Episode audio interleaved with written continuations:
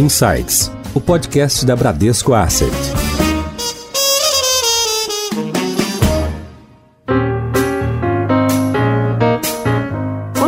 Bem-vindos ao Insights, o seu podcast semanal da Bradesco Asset. Eu sou a Priscila Forbes e hoje nós vamos falar sobre cenário macroeconômico. Estamos vivendo um momento de relativa normalização após a crise de 2020, com o início da vacinação e o reaquecimento das economias, com suporte de medidas estimulativas e pacotes de auxílio emergencial. Vimos uma rotação setorial nas bolsas, com as commodities se valorizando e no Brasil a inflação já começa a aparecer. Para compreender este cenário e como os investidores podem escolher as melhores opções de alocação de seus recursos, convidamos hoje o economista-chefe da Garde Asset Management, gestora que tem aproximadamente 4 bilhões e meio sob gestão. Daniel Wicks, bem-vindo ao Insights, é um prazer ter você com a gente. Obrigado, Priscila, é um prazer falar aqui com vocês. E nós chamamos de volta para essa conversa o nosso economista-chefe aqui da Bradesco Asset Management, Marcelo Toledo. Toledo, bem-vindo de volta. Olá, Priscila, obrigado. Cumprimentar também o Daniel Wicks, obrigado pela participação é um prazer aqui receber você. Daniel, a gente tem a tradição aqui no Insights de pedir para o convidado apresentar a sua empresa, então queria que você contasse para os nossos ouvintes um pouquinho sobre a Gard, em que ano vocês começaram, as principais estratégias. Bom, a Gard é um fundo multimercado, né, que começou no final de 2013, ou seja, já estamos entrando aí no oitavo ano. A gente começou com o D'Artagnan, que é um fundo multimercado, como eu falei, mas agora também já passamos a ter outros fundos, fundos de bolsa, né, um long bias, e também fundos de previdência. Né? Mas basicamente a gente parte da análise econômica para fazer as alocações, então a gente tem esse perfil macro. Perfeito. E a Garjo também é uma casa parceira aqui da Bradesco Asset, é distribuído aqui dentro do Bradesco. Agora, Daniel, não dá para a gente não falar primeiro sobre a questão da vacinação, né? Que é o grande fator aí para a recuperação das economias. Então a gente está vivendo um momento que no mundo inteiro, né, está começando a vacinação, claro que em estágios diferentes, alguns países já estão mais adiantados que outros. Aqui no Brasil a gente iniciou a vacinação agora, mas ao mesmo tempo a gente está vendo uma segunda, até possivelmente uma terceira onda de contágio até mais forte do que a primeira, né? Inclusive, recentemente no estado de Minnesota foi identificada aí uma variante brasileira que parece que é até mais contagiosa, né? Então, como é que você está vendo esse momento e o impacto para o cenário dessas ondas? É interessante que a gente está tendo esses dois vetores, né? O encontro da vacina no final do ano passado e o processo de vacinação esse ano trazem aí uma perspectiva de uma normalização, né, da atividade econômica ao longo do tempo, mas ao mesmo tempo, de forma geral, o mundo está enfrentando essa segunda onda mais forte e as incertezas sobre variações do vírus e mutações, né? A gente, assim, a gente tem acompanhado bastante esse processo de perto. A gente ainda acredita que o processo de vacinação, mesmo que, como você falou, estágios diferentes e a gente está vendo algum atraso, isso daí deve ser o suficiente para sobrepor a esses riscos de segunda onda e lockdowns mais severos. Né? Obviamente a gente viu, principalmente na Europa, né, alguns países voltando a ter um lockdown mais severo mas ao mesmo tempo parece ser uma coisa mais temporária e a gente continua aí com boas perspectivas para atividade econômica global ao longo do tempo, né? Obviamente que o timing da vacinação e a velocidade importam, mas de qualquer maneira a gente segue otimista de que o ano de 2021 vai ser muito diferente de 2020, né? Ou seja, as coisas tendem a melhorar ao longo do tempo. Daniel, além da questão da vacinação, a gente tem também, com o início do governo Biden, a possibilidade de um novo pacote fiscal bastante amplo. Como é que vocês estão vendo vendo essa questão, impactos e também na Europa a possibilidade de novos estímulos. Interessante que essa questão do fiscal, que já foi anunciado pelo Biden, de fato se mostrou até mais robusto do que a gente esperava, né? Chegando perto lá dos 2 trilhões. Eu acho que assim, a gente olha com bons olhos isso daí, mas a gente não acredita que esse pacote fiscal consegue ser viabilizado no Congresso de uma maneira tão rápida, né? Então a gente vê um fiscal que provavelmente não vai ser tão grande e também demora um pouco, uma vez que, enfim, tem todo um processo de negociação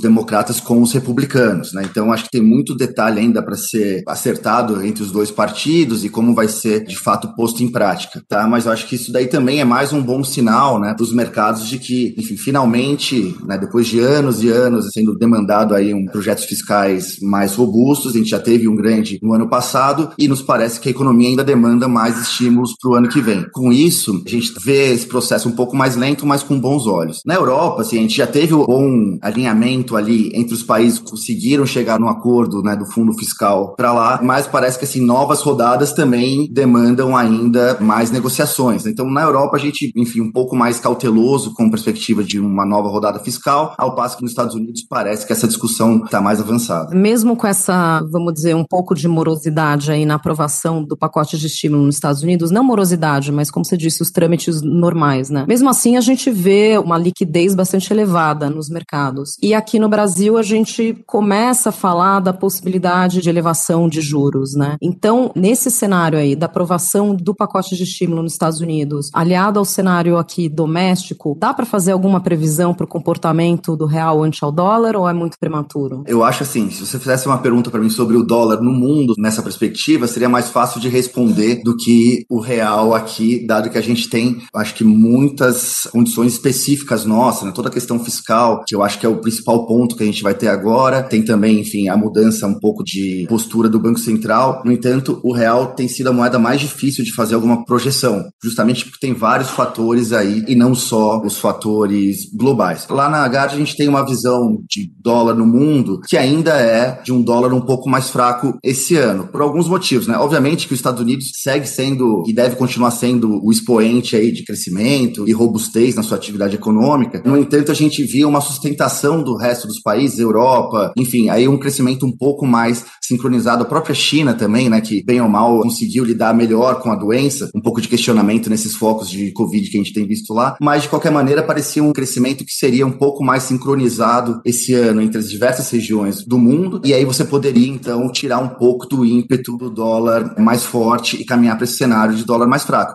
que até aconteceu, né, no final desse ano, e agora você encontra o dólar um pouquinho mais sustentado. No entanto, nossa visão de médio prazo ainda é de um dólar mais fraco ao longo do tempo. No entanto, pensando para o Brasil, isso vai depender de diversas outras variáveis nossas, né, que a gente pode discutir mais à frente. Perfeito, a gente vai falar de cenário doméstico mais para frente, mas então, de forma geral, daria para apostar contra o dólar, só não usando o real como moeda de funding, né? Qual que seria a aposta aí de moeda para apostar contra o dólar? A gente gosta bastante das moedas emergentes asiáticas, né? Eu acho que esses emergentes estão muito mais bem localizados no que será um novo mundo, né? Assim, bem ou mal, a gente já caminhava num mundo mais tecnológico, indústria 4.0, enfim, todas essas questões aí. Isso foi muito acelerado na pandemia, né? A gente teve um choque de tecnologia muito grande e nos parece que esses emergentes, como é o caso da Coreia do Sul, a própria China, Taiwan, esses emergentes aí tendem a estar mais bem posicionados nesse novo mundo que a gente vai ver nos próximos anos. Obviamente que assim, quando a gente pensa em emergentes da América Latina, a gente tem uma coisa que é muito favorável, que é essa retomada de commodities, né? Que impacta aí Brasil, Chile, Colômbia. No entanto, a América Latina parece ter se tornado, né, nesse novo mundo, uma região mais obsoleta, né? A gente está longe geograficamente, a gente está longe tecnologicamente. Então, assim, a gente tenta ficar longe da América Latina nessa aposta e pensar mais Sudeste Asiático. O México é um caso à parte, né? Porque ele tem uma conexão muito grande com os Estados Unidos, mas ao mesmo tempo também tem seus próprios problemas, né? Então ali a gente faz algumas apostas, mas muito mais táticas, a depender do de notícias que a gente imagina que a gente possa ter de lá, né?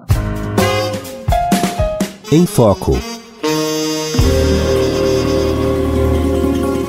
Nesse contexto, esse debate de depreciação ou de dólar forte ou dólar fraco, tem um elemento bastante importante que vai ser a reação do Fed. O juro mais longo já abriu um patamar bastante baixo. Você não acredita que até o final do ano o Fed pode começar a reduzir a compra de ativos que ele tem feito? É um ritmo aqui, lembrando os nossos ouvintes, de 120 bilhões de dólares por mês, então é um ritmo bastante grande ainda de intervenção. Né? Ter a vacinação nos Estados Unidos, a economia voltando ao normal. Será que essa redução de estímulos não pode vir esse ano ajudaria um pouco o dólar? Como vocês estão enxergando isso? Tem uma questão nos Estados Unidos que é interessante, justamente assim, o que, que vai significar a economia normalizando, como você falou, com vacinação, e essa massa de estímulo, né? Você já tem um estímulo monetário muito forte e vindo mais uma rodada de estímulo fiscal, o que, que vai sair disso, né? Isso daí vai virar o PIB nominal ou vai virar um PIB real, né? E assim, quando eu falo PIB nominal, é uma parte desses estímulos vai virar inflação. Eu acho que é o risco que a gente está discutindo, né? Que o próprio Banco Central aqui no Brasil colocou na ata, né? Se esse risco de reflação inflação nos Estados Unidos. Mas ainda olhando o discurso do Fed, principalmente do Powell, Clarida, me parece que de fato eles seguem dispostos a implementar esse novo framework de política monetária que eles colocaram, que é o Average Inflation Target, né? Que no final é, de fato, forçar a inflação acima da meta por um tempo significativo. Quando a gente olha nossas projeções de inflação, a gente segue bem tranquilo que o Average Inflation Target não deve suscitar algum tipo de remoção de estímulo monetário ainda esse ano. Então a gente considera isso daí deveria acontecer mais para meados do ano que vem. No entanto, o risco de fato é esse: a inflação vir mais forte e o Fed começar a retirar os estímulos. Sobre o aumento da taxa de juros longa e o efeito disso daí sobre moedas, de fato existe essa conexão, né? Mas a gente prefere olhar muito mais o juro real longo do que olhar o juro nominal, né? A gente viu em 2013 no Taper Tantrum que lá, quando o Bernanke avisou que iria começar a reduzir o ritmo de compras, a gente teve um aumento muito grande do juro nominal, mas também do juro real. Isso fez que todas as moedas, né, contra o dólar performassem mal. Nos parece que a gente ainda está no efeito do nominal e a gente ainda tem taxas de juro real muito baixas. Como o Fed continua, enfim, como eu falei, batendo nessa tecla de manter a taxa de juros baixa por um tempo relevante e prolongado, a gente não acha que vai mudar isso daí tão cedo, ainda faz sentido imaginar que mesmo com essas aberturas de taxas mais longas, você possa ter um dólar mais fraco. Legal, Daniel. Agora trazendo um pouco aqui para nossa realidade no Brasil. Como é que essa segunda onda e o início da vacinação, ainda com todos os desafios, né, da questão da compra dos insumos, como que isso afeta aqui a nossa economia? Para a gente foi uma surpresa significativa essa mudança tão forte, ou pelo menos essa intensificação dessa segunda onda de Covid, traz algumas reações ou consequências para a nossa economia. A primeira delas, e eu acho que é a mais preocupante, são as perspectivas fiscais. Né? Obviamente, você também tem toda a questão de atividade, se demorar para ter a vacinação, a sua retomada provavelmente vai ser mais lenta, mas eu acho que a grande preocupação para a gente, o que me tira o sono todo dia, é o que, que vai significar essa segunda onda com o aumento das restrições sociais e uma confusão na vacinação, que eu acho que no final a vacinação vai acontecer, pode demorar um pouco, mas o Brasil tem capacidade de, quando tiver os insumos, ter a capacidade logística de produzir e distribuir rapidamente essas vacinas. Né? A grande preocupação é, nesse meio tempo, o que, que acontece em Brasília e o que, que o mundo político vai fazer com essas informações e novas condicionantes aí da doença no Brasil. Nos parece que tem aumentado bastante a chance de você ter tipo de prorrogação do auxílio emergencial, em que até agora está sendo defendido que vai ser feito dentro do teto, mas como você faz as contas do teto, mal existe espaço para você cumprir o orçamento, quiçá você fazer, enfim, um auxílio emergencial, mesmo que ele seja mais focado em montantes menores, né? Não existe esse espaço. Então, nos parece que qualquer coisa que seja feita tenha que ser feito via crédito extraordinário e fora do teto, o que pode levar a uma reação no mercado, e eu acho que já tem levado, eu acho que inclusive essa piora que a gente viu dos mercados aqui no Brasil vis-à-vis -vis o resto do mundo, vem justamente do aumento desses riscos fiscais. Existe uma forma de ser feita que não seja uma desancoragem fiscal completa, né? que é você, de fato, falar que vai gastar 20, 30 bi a mais fora do teto, e isso com algum tipo de reformas né, que sejam críveis, que no médio e longo prazo melhorem sua trajetória de dívida. Né? O problema é o timing disso, né? porque o auxílio emergencial está sendo demandado já agora. Né? Então, provavelmente depois da eleição para presidente da Câmara e do Senado, você deve ter uma intensificação aí dessas demandas, e então eles devem tentar aprovar o orçamento de maneira mais rápida e incluir algum crédito extraordinário relacionado a esse tipo de auxílio emergencial. O importante é que ele seja definido, seja menor do que foi, de uma maneira crível, percebido como temporário mesmo e, né, nesses 20, 30 bi que eu falei. Timing de reformas são mais prolongados, né? Então, acho que o medo no Brasil é sempre a gente fala dar com uma mão e não ter o benefício da outra, que seria ter esse benefício de reformas. Outra coisa, a gente olha assim, o que foi o governo no segundo semestre do ano passado, foi justamente isso, né? Vamos criar um Renda Brasil, mas vamos fazer reforma. E o que a gente viu foi o presidente Bolsonaro sendo contra a maior parte dos itens que estavam dentro da reforma. O Banco Central vinha em seus documentos citando a questão do regime fiscal, dizer, era muito importante. O Banco Central agora removeu o Forward Guidance. Entre os itens de preocupação no final do ano passado estava uma quebra, digamos assim, do regime fiscal. Isso não aconteceu, ele tirou o Forward Guidance por outro motivo, que foi o aumento das expectativas de inflação, das projeções dele. Na sua visão, quer dizer, a gente corre o risco, ou o Banco Central deve entender uma eventual prorrogação do auxílio emergencial como uma ameaça ao regime fiscal e já conectando a perspectiva para a Selic, como é que vocês estão enxergando a perspectiva de decisões do Copom nas próximas reuniões? Em parte, eu acho que vai depender bastante dessas questões fiscais. Toledo, explica melhor para os ouvintes como é que você explicaria, vai, em termos leigos, o que é o Forward Guidance? Forward Guidance, eu colocaria o seguinte, Ele é um meio termo entre uma sinalização e um comprometimento. Então ele é mais forte do que só um sinal, não chega a ser assim um comprometimento do tipo não vou subir os juros de maneira alguma. Então ele está nesse meio do caminho. No caso do Brasil, bancos centrais utilizam de outras maneiras, né? Podem, por exemplo, estabelecer um período de sinalização, então o for guidance vale por um determinado período. No caso, o Banco Central brasileiro optou por fazer uma sinalização barra comprometimento, né? essa coisa meio ambígua, que dependia de condições. Então acho que é isso. O for guidance ele é esse meio termo entre uma sinalização e um certo compromisso. Mas ele não existe mais, então a gente também não vai ficar muito mais tocando no for guidance porque o Banco Central já oficialmente removeu o for guidance. E o que, que isso sinaliza para o mercado? O fato dele ter removido o for guidance pode ser interpretado como? Significa que agora não tem mais nenhuma decisão pré-estabelecida com algum comprometimento adiante. Ou seja, ele vai avaliar toda reunião, o que aconteceu com a inflação, com as projeções, expectativas, com a atividade corrente, a parte fiscal e vai tomar as decisões baseado nesse novo conjunto de informações. Para o mercado significa que a vida ficou mais difícil, porque com for guidance a gente não precisava, digamos, se preocupar muito com as próximas reuniões. O Banco Central já tinha passado a cola, digamos assim, do resultado, né? Agora a gente vai ter que ficar aqui debatendo, vai subir em março, vai ser 25, vai ser 50, vai deixar para maio, vai ficar muito mais em aberto. E na minha cabeça, a ata né, dessa última reunião deixou claro que tem diversas coisas incomodando o Banco Central e ele olha o nível de estímulo monetário extraordinariamente elevado e fala, será que isso daí está adequado ou não? Né? Então acho que ficou mais claro que eles estão de fato bem incomodados, inclusive eles falam sobre o regime fiscal, né, que seria o cenário alternativo, que asseguraria aí até um aumento da Selic antes do que no seu cenário base. Lembrando que o cenário base dele olha o Focus, onde a Selic sobe a partir de agosto, né? Então, assim, eu acho sim essa discussão e essa maior probabilidade de você ter uma prorrogação do auxílio emergencial como uma mudança do cenário fiscal que ele vai considerar e por isso que a gente vem revisando e antecipando nossa projeção de aumento de Selic. Depois da reunião, dessa última reunião de janeiro, a gente tinha antecipado para maio o aumento da Selic e agora, olhando a ata em que o Banco Central transpareceu que tem uma parte do comitê que já estava com o dedo no gatilho, ou seja, já estava considerando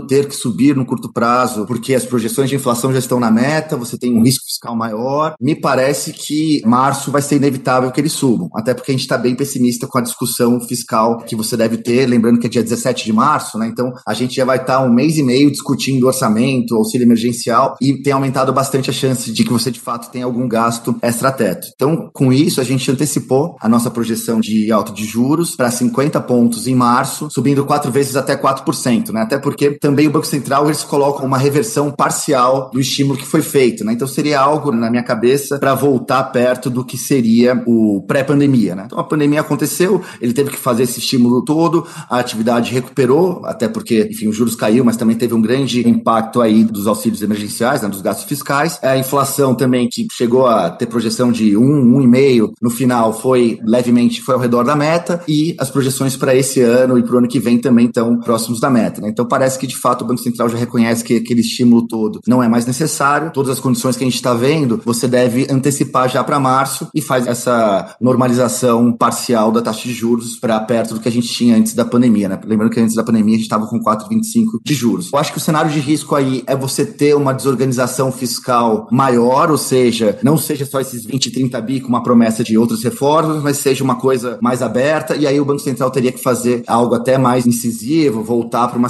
Selic perto de 6 ou até acima disso. Acho que esse daí seria o cenário alternativo de risco caso o fiscal se deteriore além do que imaginamos que ele vai se deteriorar. Seu guia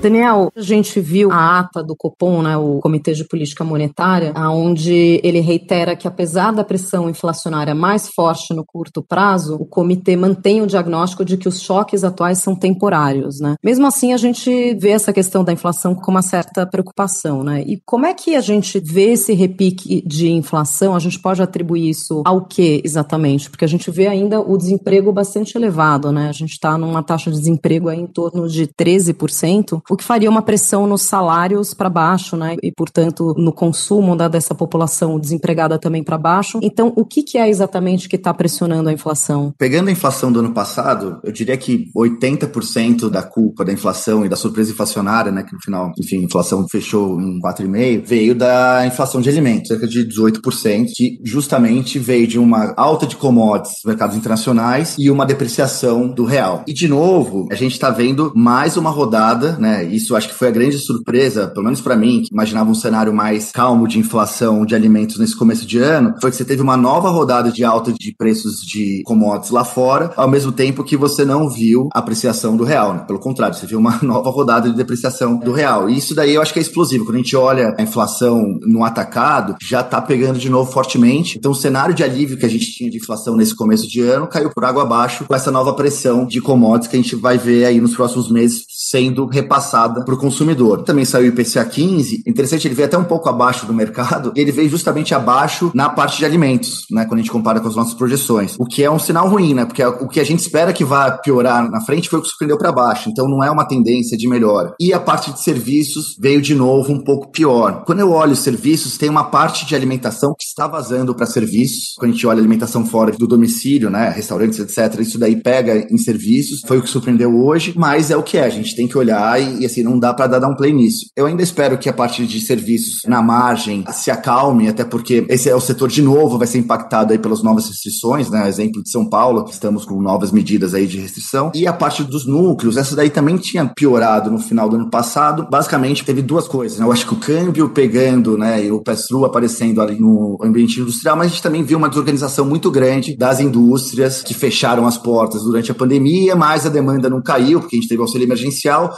e aí se um descompasso de oferta e demanda, isso levou a um boom aí de inflação industriais, isso daí pegou também nos núcleos. Olhando para frente, eu acho que essa inflação tende também a arrefecer, justamente porque você não vai ter de novo, né, aquele tamanho de auxílio emergencial que manteve a demanda tão forte, por mais que a gente esteja discutindo aí um auxílio emergencial, seria 20, 30 bi no primeiro semestre contra 320 bi no ano passado, né? Então, assim, vai ter, a demanda vai sentir e você continua com uma taxa de desemprego alta. Então, assim, eu sou menos preocupado com essa inflação. Mas o ponto é, a meta do Banco Central é a inflação cheia. A inflação cheia esse ano, né, que ainda faz parte do horizonte relevante, está muito mais próxima da meta do que a gente imaginava no final do ano passado. Né? Então, ainda estou revisando 3,30 de inflação, mas provavelmente a gente vai revisar para mais próximo da meta. A inflação tem uma culpa grande que é commodities e o câmbio, mas, de certa maneira, o Banco Central vai ter que reagir a isso e deve começar a normalizar a taxa de juros. Em alta.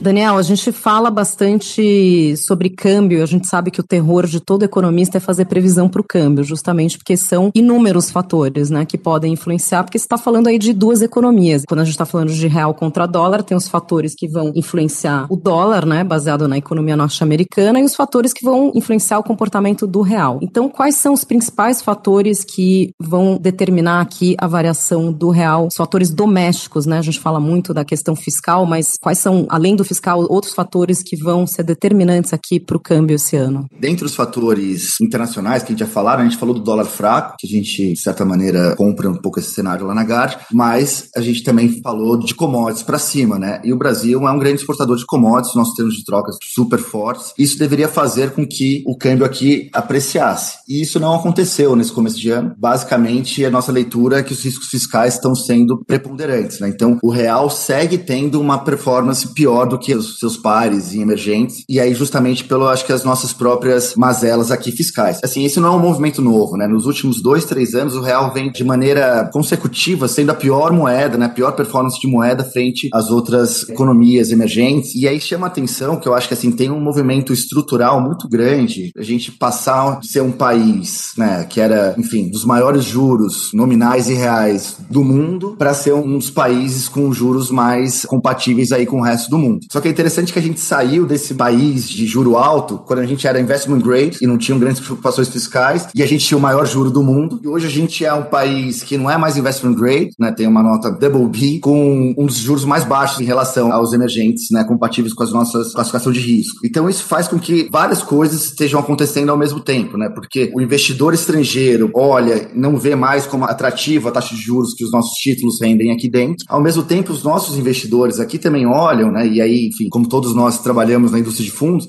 tá tendo uma revolução, né? O CDI, né? Ele não paga mais o que pagava antes. Então, os próprios as famílias, né? Os investidores domésticos estão procurando aí novos investimentos para diversificar sua carteira. Um desses investimentos pode ser você ter uma saída de capital para fora para ter investimentos lá fora. Antes, quando você tinha 14% né, garantido no seu CDB do banco, isso levava você a ficar confortável. Hoje, quando você tem 2%, você traz essa perspectiva de talvez valha a pena eu diversificar um pouco meu portfólio e mandar esse dinheiro para algum fundo ou algum investimento lá fora. Isso não acontecia, né? A gente vê nos dados do balanço de pagamentos, tem uma saída aí mensal de perto de, em média, um bi de dólar de saída de investimentos domésticos para fora do país. Outra coisa, isso daí também acontece assim, você sair da renda fixa, ir para bolsa. Então, assim, tem várias coisas que acontecem ao mesmo tempo. Mas como a gente está falando de real, eu vou parar nessa parte da diversificação para investimentos no exterior. E outra coisa que acontece também, com o desenvolvimento do mercado de capitais aqui dentro, as próprias empresas que antes lidavam com juros aqui muito altos para captarem, né, para fazerem investimentos aqui dentro no mercado de capitais, que era relativamente restrito, ou pegar algum crédito com um banco que tinha um spread relativamente alto,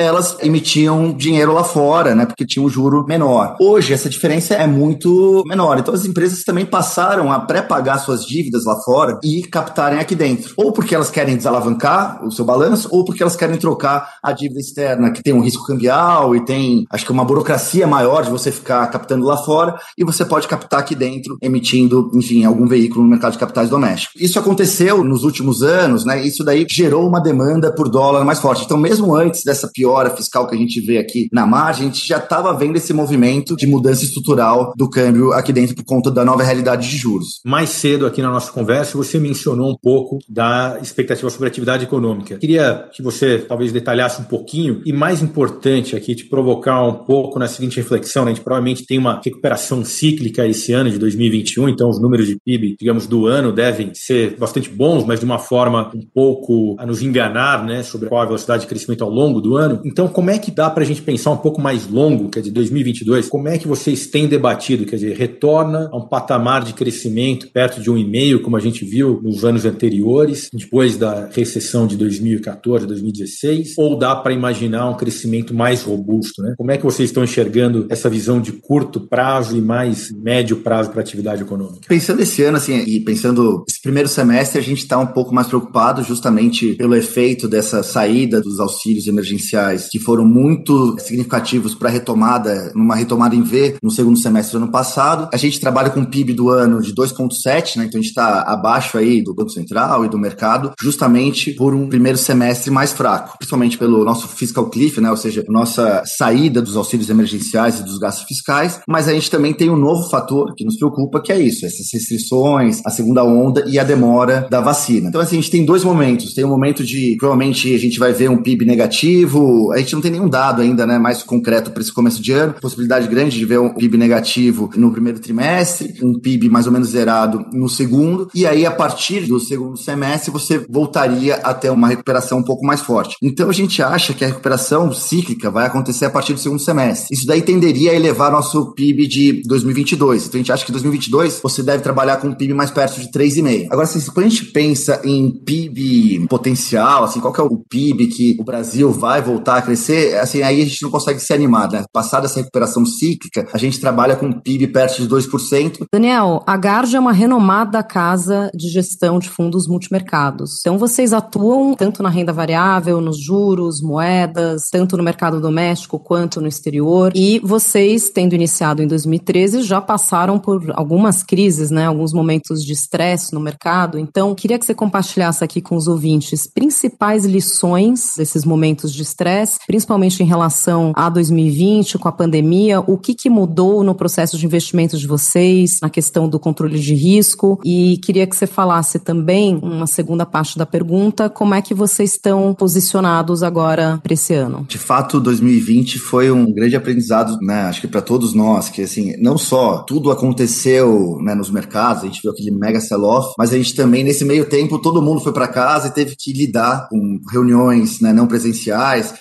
Surpreendentemente, funcionou muito bem para a gente. E a gente ainda está em home office, mas a gente fica o tempo todo ligado, começa a reunião de manhã, discutir cenário, etc. O jeito que a Guard funciona, a gente tem quatro pessoas né, na minha equipe, eu e mais três economistas, a gente tem mais três analistas de bolsa e a gente tem mais um analista de commodity. Então, tudo parte da análise do research como um todo, estudar, fazer as projeções, entender o cenário e assim passar isso daí para os gestores. Né? Os gestores têm um com a sua caixinha, né? tem um cara que opera dólar contra o real, tem um cara que opera moedas lá fora, tem um de bolsa aqui dentro, tem um de bolsa lá fora, um cara de juros. Você tem meio que cada um na sua caixinha, de maneira a pegar o input que veio do research, seja do research econômico, seja de commodities, ou seja de bolsa, e com isso colocar a sua expertise própria, que vai analisar, enfim, a parte técnica, o momento de mercado, o que está acontecendo, e aí para tomar as decisões. Então, mas basicamente assim, é dessa forma que a gente se organiza. Então, para a gente é muito importante estar sempre em contato e a tecnologia funcionou para a gente nesse sentido. Eu acho que a grande lição da pandemia foi justamente a gente conseguir se conectar e manter um diálogo que lá na Guard é imprescindível para a gente conseguir manter aí o, o alto nível de discussão e sempre sabendo assim que os tomadores de decisão estão com a melhor informação possível, com a informação completa. Do ponto de vista assim de posições, a gente baixou o risco nesse começo de ano justamente porque vários elementos começaram a acontecer ao mesmo tempo, seja, enfim, essa segunda onda, seja a questão fiscal, né? E a gente é uma casa que opera bastante Brasil, e nesse momento a gente até começou a diversificar um pouco e olhar mais para o cenário lá fora, que parece um pouco mais fácil de entender. Mas aqui dentro a gente diminuiu o risco em bolsa, né, nesse começo de ano, ainda comprado, mas bem menor do que a gente costumava estar, e aumentou um pouco ali as nossas posições relativamente ao Brasil. A gente tem mais posições lá fora, principalmente na parte de tecnologia. Nos juros, a gente entrou o ano zerado, a gente tem até uma posição pequena tomada, até porque em relação ao que o BC está nessa posição um pouco mais hawkish e a necessidade de colocação de dívida pelo Tesouro Nacional, né, que pressiona as curvas de juros, né? Então tem uma parte técnica aí que o Tesouro precisa financiar essa dívida que é muito maior agora e aí vai pressionando a curva de juros e a gente também tem uma pequena posição ali na parte intermediária das Bs, né? As Bs elas têm uma vantagem porque elas são linkadas ao IPCA, como a gente está vendo essa reavaliação do IPCA para cima, isso ajuda nessa posição ainda que ela seja mais tática, muito também analisando aí a questão técnica dos leilões de Bs que o Tesouro também faz. Lá fora a gente tem, enfim, uma cesta de moedas contra o dólar, né? Então apostando um pouco nesse trade de dólar se enfraquecendo e somos tomados em juros em alguns países da América Latina, mas principalmente na Treasury americana, nos 5 anos e no 30 anos. Né? Então aqui é um pouco da aposta aí de um fiscal, pode demorar, mas vai ser robusto e isso daí tende a fazer essa abertura das taxas de juros. Tá? Então, basicamente, a gente tem diversificado um pouco lá para fora, que o cenário parece um pouco mais claro, e tentado limitar um pouco nossas exposições no mercado doméstico até a gente ter uma visibilidade um pouco melhor. Então, voltando aqui para mais uma tradição do Insights, começando com você, Toledo, a gente pede uma dica de leitura para compartilhar com os ouvintes. O livro que eu peguei para ler esse começo de ano é um livro meio diferente que você normalmente não leria. Eu vou explicar por que, que eu tô lendo. Para vocês, eu posso falar a verdade. Eu tive que pegar um livro de qualquer jeito, porque eu preciso, como eu tô com uma bebezinha em casa, eu não posso ficar no celular 90% do tempo que eu tô do lado dela. Ela vai crescer, vai querer pegar o celular como ela já tá. Então eu pego o meu celular coloco dentro de um livro. E é o livro que eu tô lendo. Mas eu acabei pegando esse livro e eu queria ler. E aí eu tô lendo esse livro e eu posso ler o livro e ficar no celular ao mesmo tempo. O livro é o seguinte: é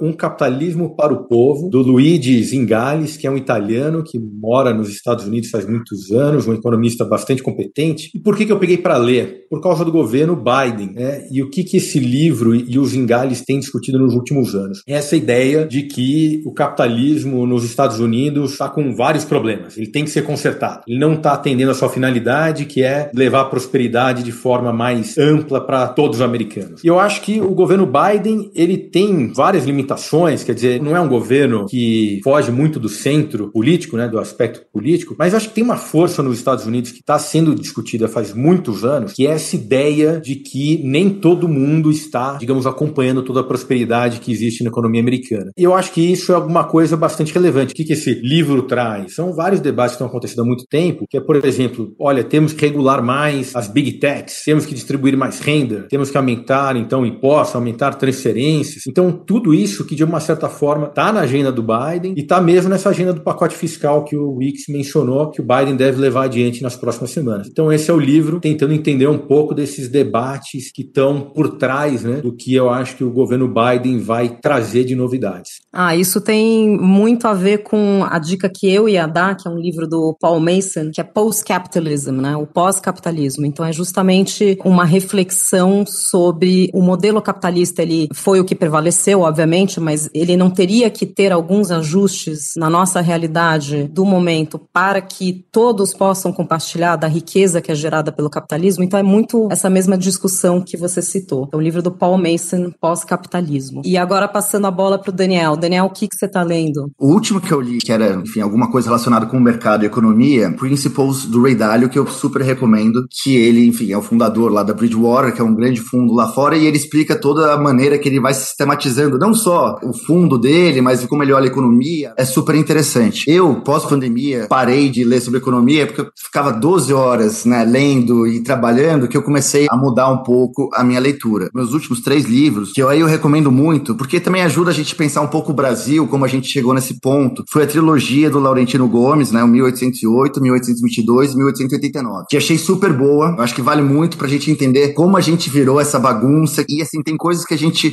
é igual desde que a coroa portuguesa chegou aqui. Super interessante. E o livro que eu estou lendo agora é o começo da terceira trilogia dele, que é o Escravidão também, que é super interessante. Mas aí é fora do nosso escopo aqui de economia e mercados. Não precisa ser restrito à economia. A gente quer justamente ampliar o horizonte aqui. E o Principles acho que foi o livro mais citado aqui no Insights, entre vários entrevistados, para vocês verem a relevância desse livro, principalmente para os gestores que já figuraram aqui como convidados. É um livro bastante citado. Então, queria agradecer demais a presença do Daniel Wicks, economista-chefe da GARD. Obrigada, Daniel. Eu que agradeço, Priscila, agradeço o Marcelo também, que além de ser um economista que eu admiro muito, é um grande amigo, dado que a gente já trabalhou no Bradesco alguns anos atrás. Então é um prazer participar aqui com vocês. E Toledo, obrigada mais uma vez. Sempre bom ter você aqui, bastante didático, falando sobre economia com os nossos ouvintes. Obrigada, Marcelo Toledo, economista-chefe da Bradesco Asset Management. Priscila, obrigado você e também agradecer ao Daniel Wicks pela participação aqui. É um prazer recebê-lo. Voltaremos a estar junto com os nossos ouvintes em breve. É isso aí, como o Marcelo falou, toda semana tem episódio novo aqui no Insights. Aproveite também para seguir a página da Bradesco Asset no LinkedIn e o nosso canal no YouTube. Até a próxima. Tchau!